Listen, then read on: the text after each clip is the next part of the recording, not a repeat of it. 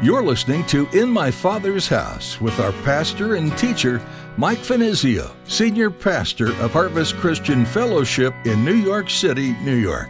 In my Father's house, there's a place for me. In my Father's house, where I long to be. Oh, my heart will not be troubled. Remember what you said. You'll return that I might live in my Father's house. Joy is something that's very deep, very profound, and it's something that affects the whole and entire personality. But, folks, really, it all comes down to this there's only one thing that can give you true joy, and that is the contemplation of the Lord Jesus Christ, because He is our joy. Joy doesn't come to us independent of the person of Jesus Christ. Where does your joy come from? Are you looking for worldly experiences to provide you with happiness? As Pastor Mike shares in today's message, true joy comes only from the Lord. All other joy is fleeting, quick to disappear when the next struggle arises. How do you find this complete joy? You turn to Christ and incorporate Him in your everyday experiences. You open your heart to Him and burden Him with your questions. You rest in His presence and contemplate all the promises He has for you. Now here's Pastor Mike in the book of 1 John chapter 1 as he continues his message, Full and Lasting Joy.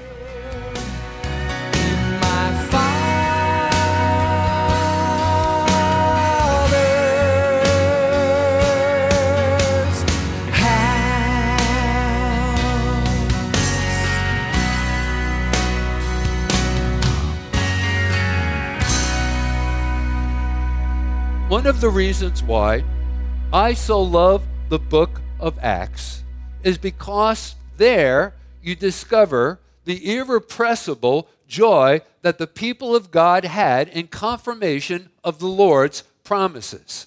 For example, how many times have we read in the book of Acts where the apostles were dragged before the Sanhedrin, which was the presiding Jewish council of that day, and their lives were threatened? And they were commanded to never again preach in the name of Jesus Christ. The first time that they were taken, their lives were just simply threatened, and then they were warned. But then the second time they were taken, they were beaten. And how did they respond to the threats? How did they respond to their being beaten by the members of the Sanhedrin? Well, the Bible tells us in the book of Acts that they rejoiced. They counted themselves worthy to suffer shame for the name of Jesus Christ. So, in spite of an antagonistic world and all of the threats, right, they rejoiced. Still, there was this joy that was present within their lives. Now, Paul serves up a, another classical example of this. Think about it. Paul wrote many of his epistles from prison. The epistle, the letter to the church at Philippi, or, or the book of Philippians, was written from prison. At that time when he wrote it, he was a political prisoner of Rome, getting the political runaround.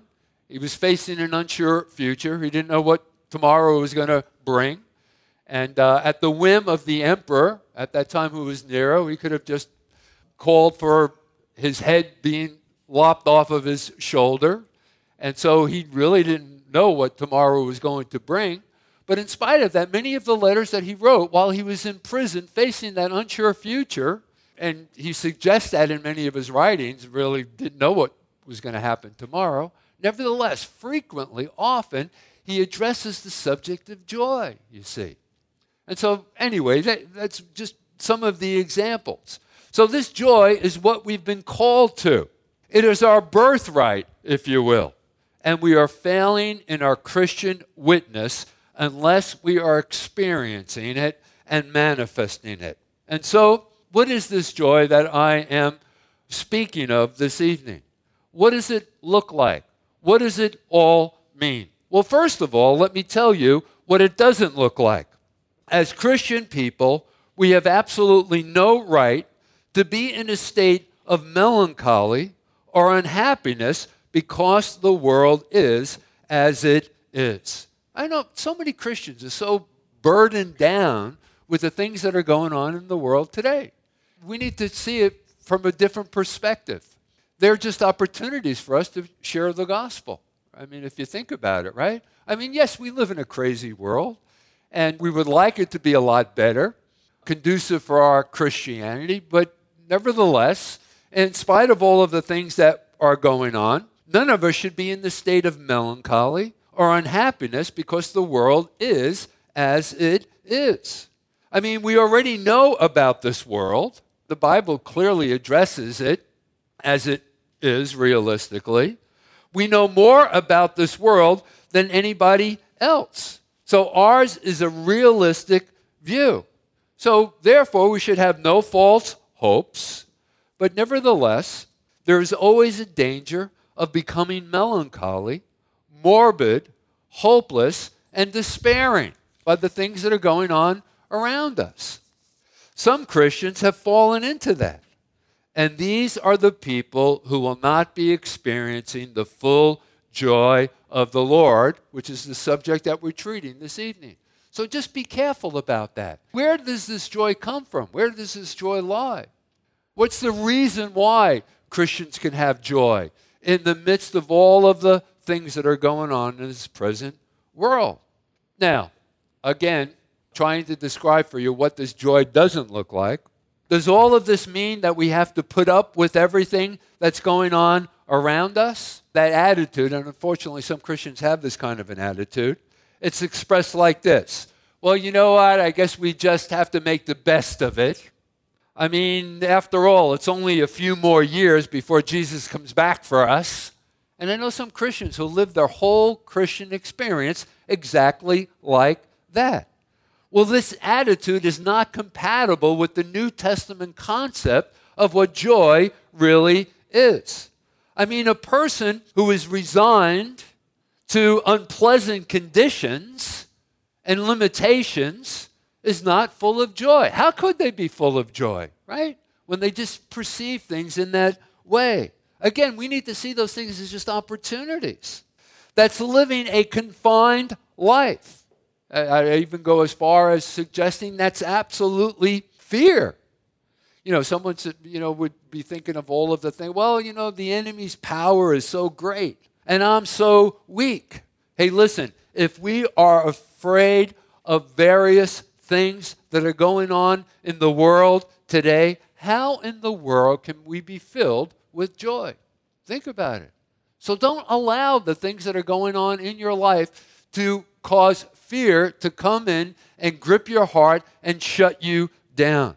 So, with that said, then, what is this joy? Well, let me tell you something. It's a huge subject. I could probably spend weeks, several messages addressing this one particular subject. But let me also say, you don't have to go to a dictionary, you know, to find the meaning of joy, because that's not the joy that I'm recommending to you this evening. The joy or the description of joy, the definition of joy that you might find in the Webster's Dictionary is not the joy that I'm referring to. It's not the joy that I'm talking about. You see, this joy that's being recommended to us here, that John wants every believer to experience for themselves, is a quality which belongs to the Christian life in its essence. And in its definition, it must conform to what we have seen in the person of Jesus Christ while he walked upon the earth, when he exercised his public ministry for three and a half years before his crucifixion.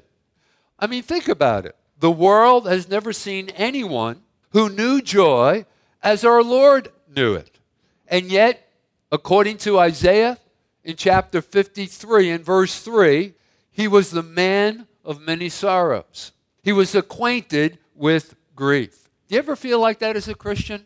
Do you feel like you're the man or the woman of many sorrows just simply because of your commitment to Jesus Christ and acquainted with grief? You know, you would think that you'd get the pat on the back from other people because you've made that decision for Christ. But rather, what you're getting is grief. Have you ever felt like that before? But in spite of that, there was joy. And Jesus exercised great joy while he walked upon the earth. And so our definition must correspond to his experience, you see, because he revealed true joy. It is certainly not flippancy.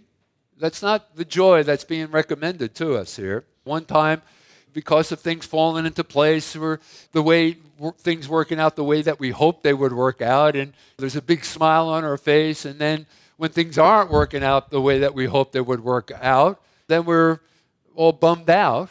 That's flippant. So I'm not referring to flippancy, nor a sort of brightness, which is a part of some people's personality, or something that's overdone. It's not something which cheaply makes people laugh. Those are all personality things that people have as a part of their personality. It's not lightheartedness or a pleasant emotional feeling. But let me suggest exactly what it really is. It is a state, so if you're looking for a working definition of what we're talking about here, it is a state which is the result of the interactions of various forces and factors playing upon the soul.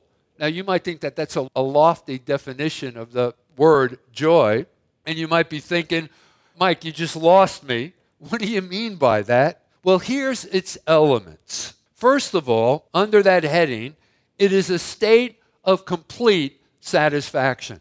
No matter what's going on in your life, things may be falling out from underneath you. Bad news may have just come a knocking at your door.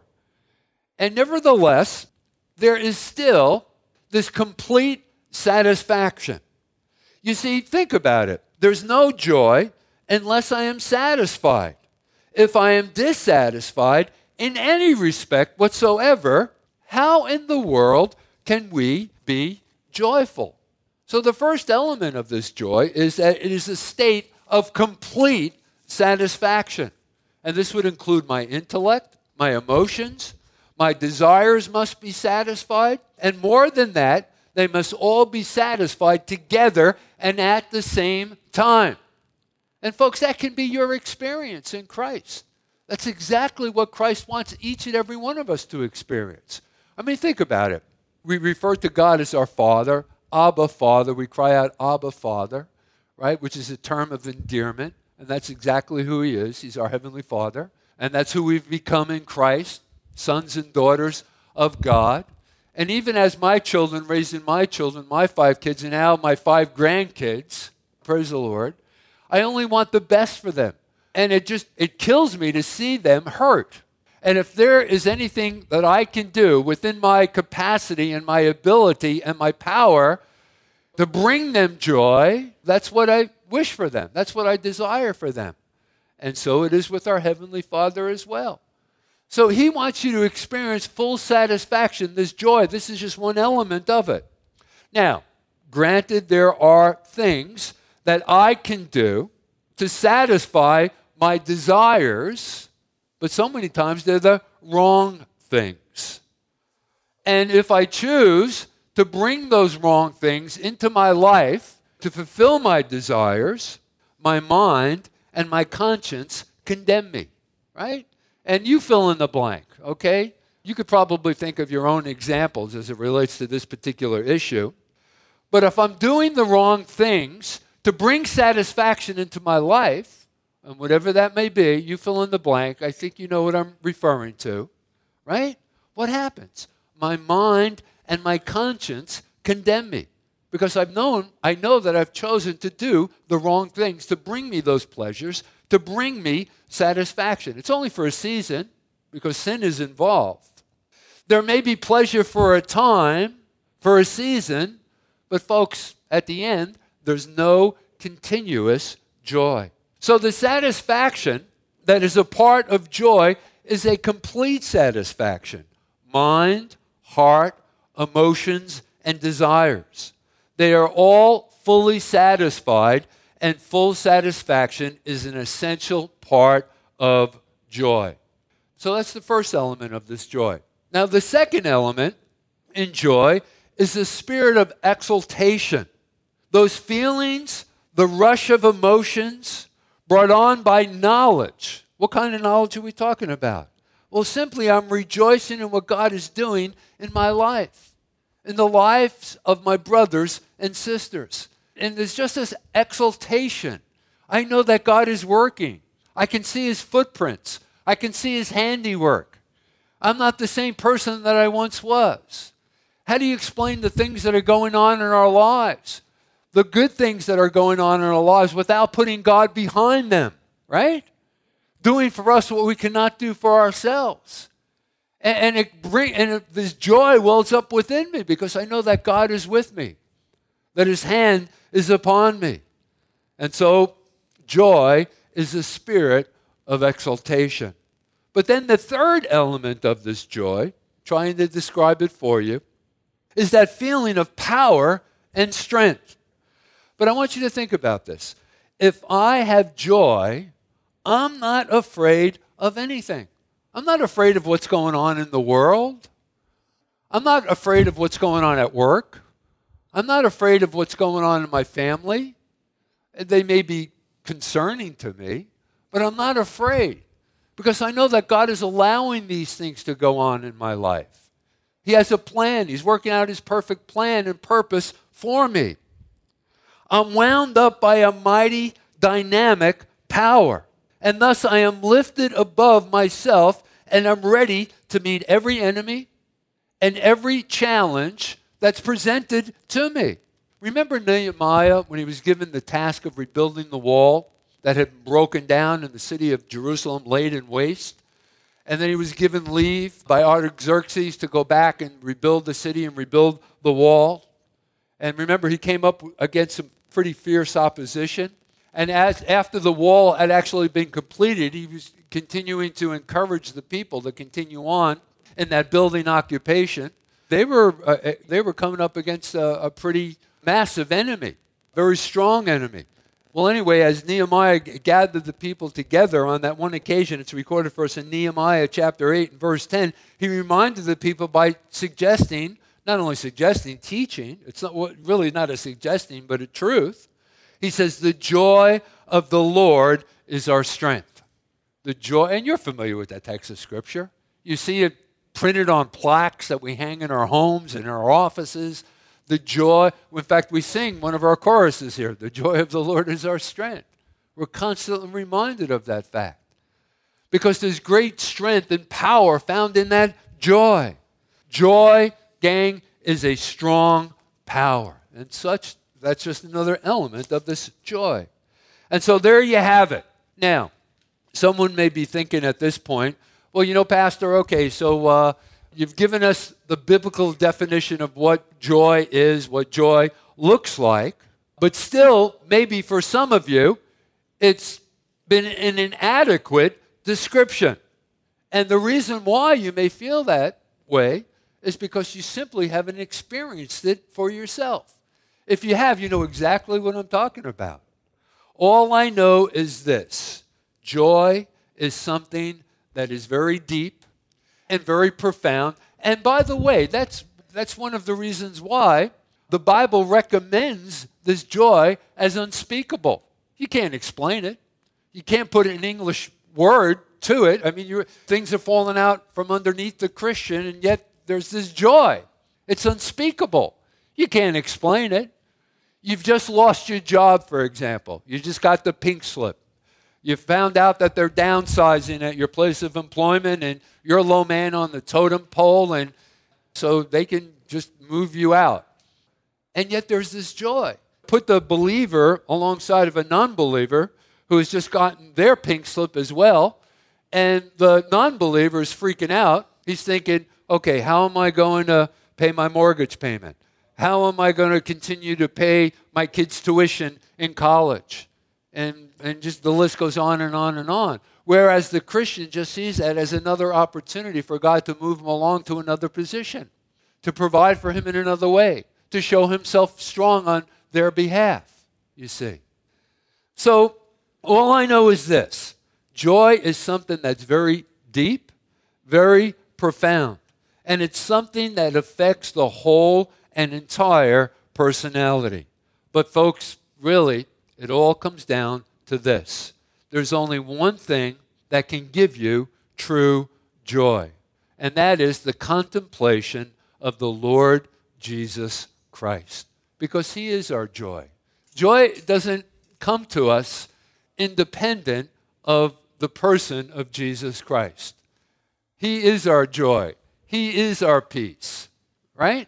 So, you know, it would actually be wrong to pray, God, bring more joy into my life. God, bring more peace into my life, independent of the person of Jesus Christ. So, the more that we appropriate Christ into our lives, you know, as we dig in a little deeper in learning of Him, in experiencing Him, and staying close to Him, thus there's joy. Thus there's peace. Thus there is love. So the contemplation of the Lord Jesus Christ. Because you see, bottom line, He's the one who satisfies my mind, my emotions, my every desire. As Paul puts it in the book of Colossians in chapter 2, in verse 10, in Him I am complete. In Him I am complete. Colossians chapter 2 and verse 10.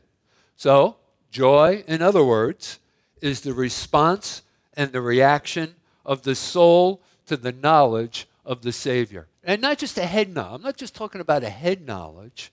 I'm talking about an experiential kind of a knowledge of the Savior, of Jesus. And so that's what we have to do.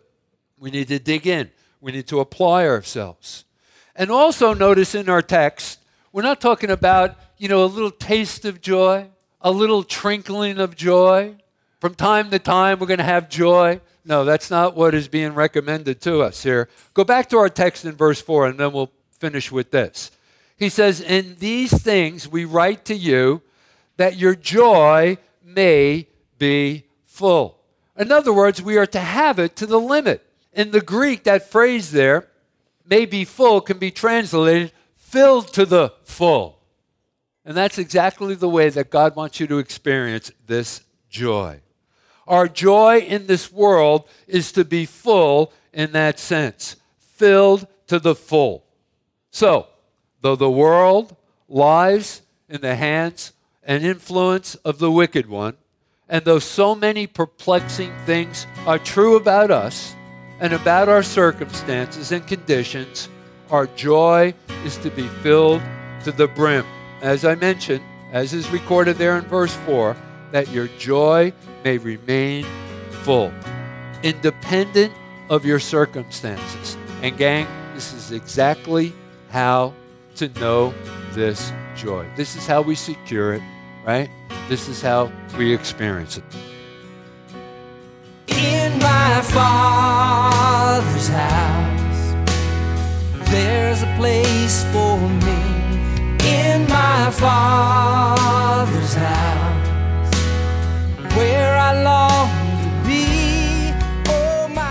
1 John 4 9 reminds us that we can be certain God loves us. How is this possible? We know because He sent His one and only Son into the world, that we might live through Him. We are given the chance at eternal life with our Creator because Jesus came to the earth to die in our place. His gift of grace is available to you today. Would you like to learn more about how you can have a personal relationship with Jesus? We'd be happy to tell you all about it. Please give us a call at 212 247 1877. You can also find out more about this relationship by visiting our website, harvestnyc.org. Under the Resources tab, you'll find some information on how to know God.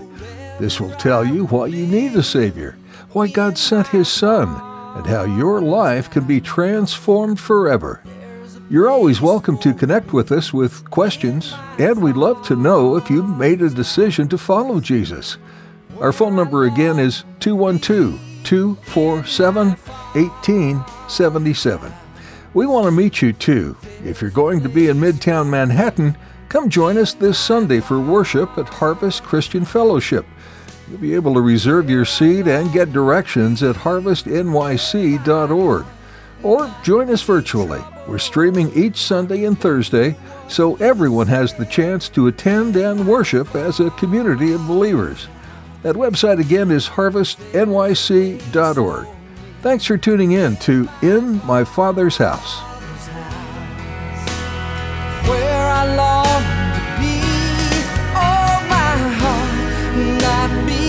sabor.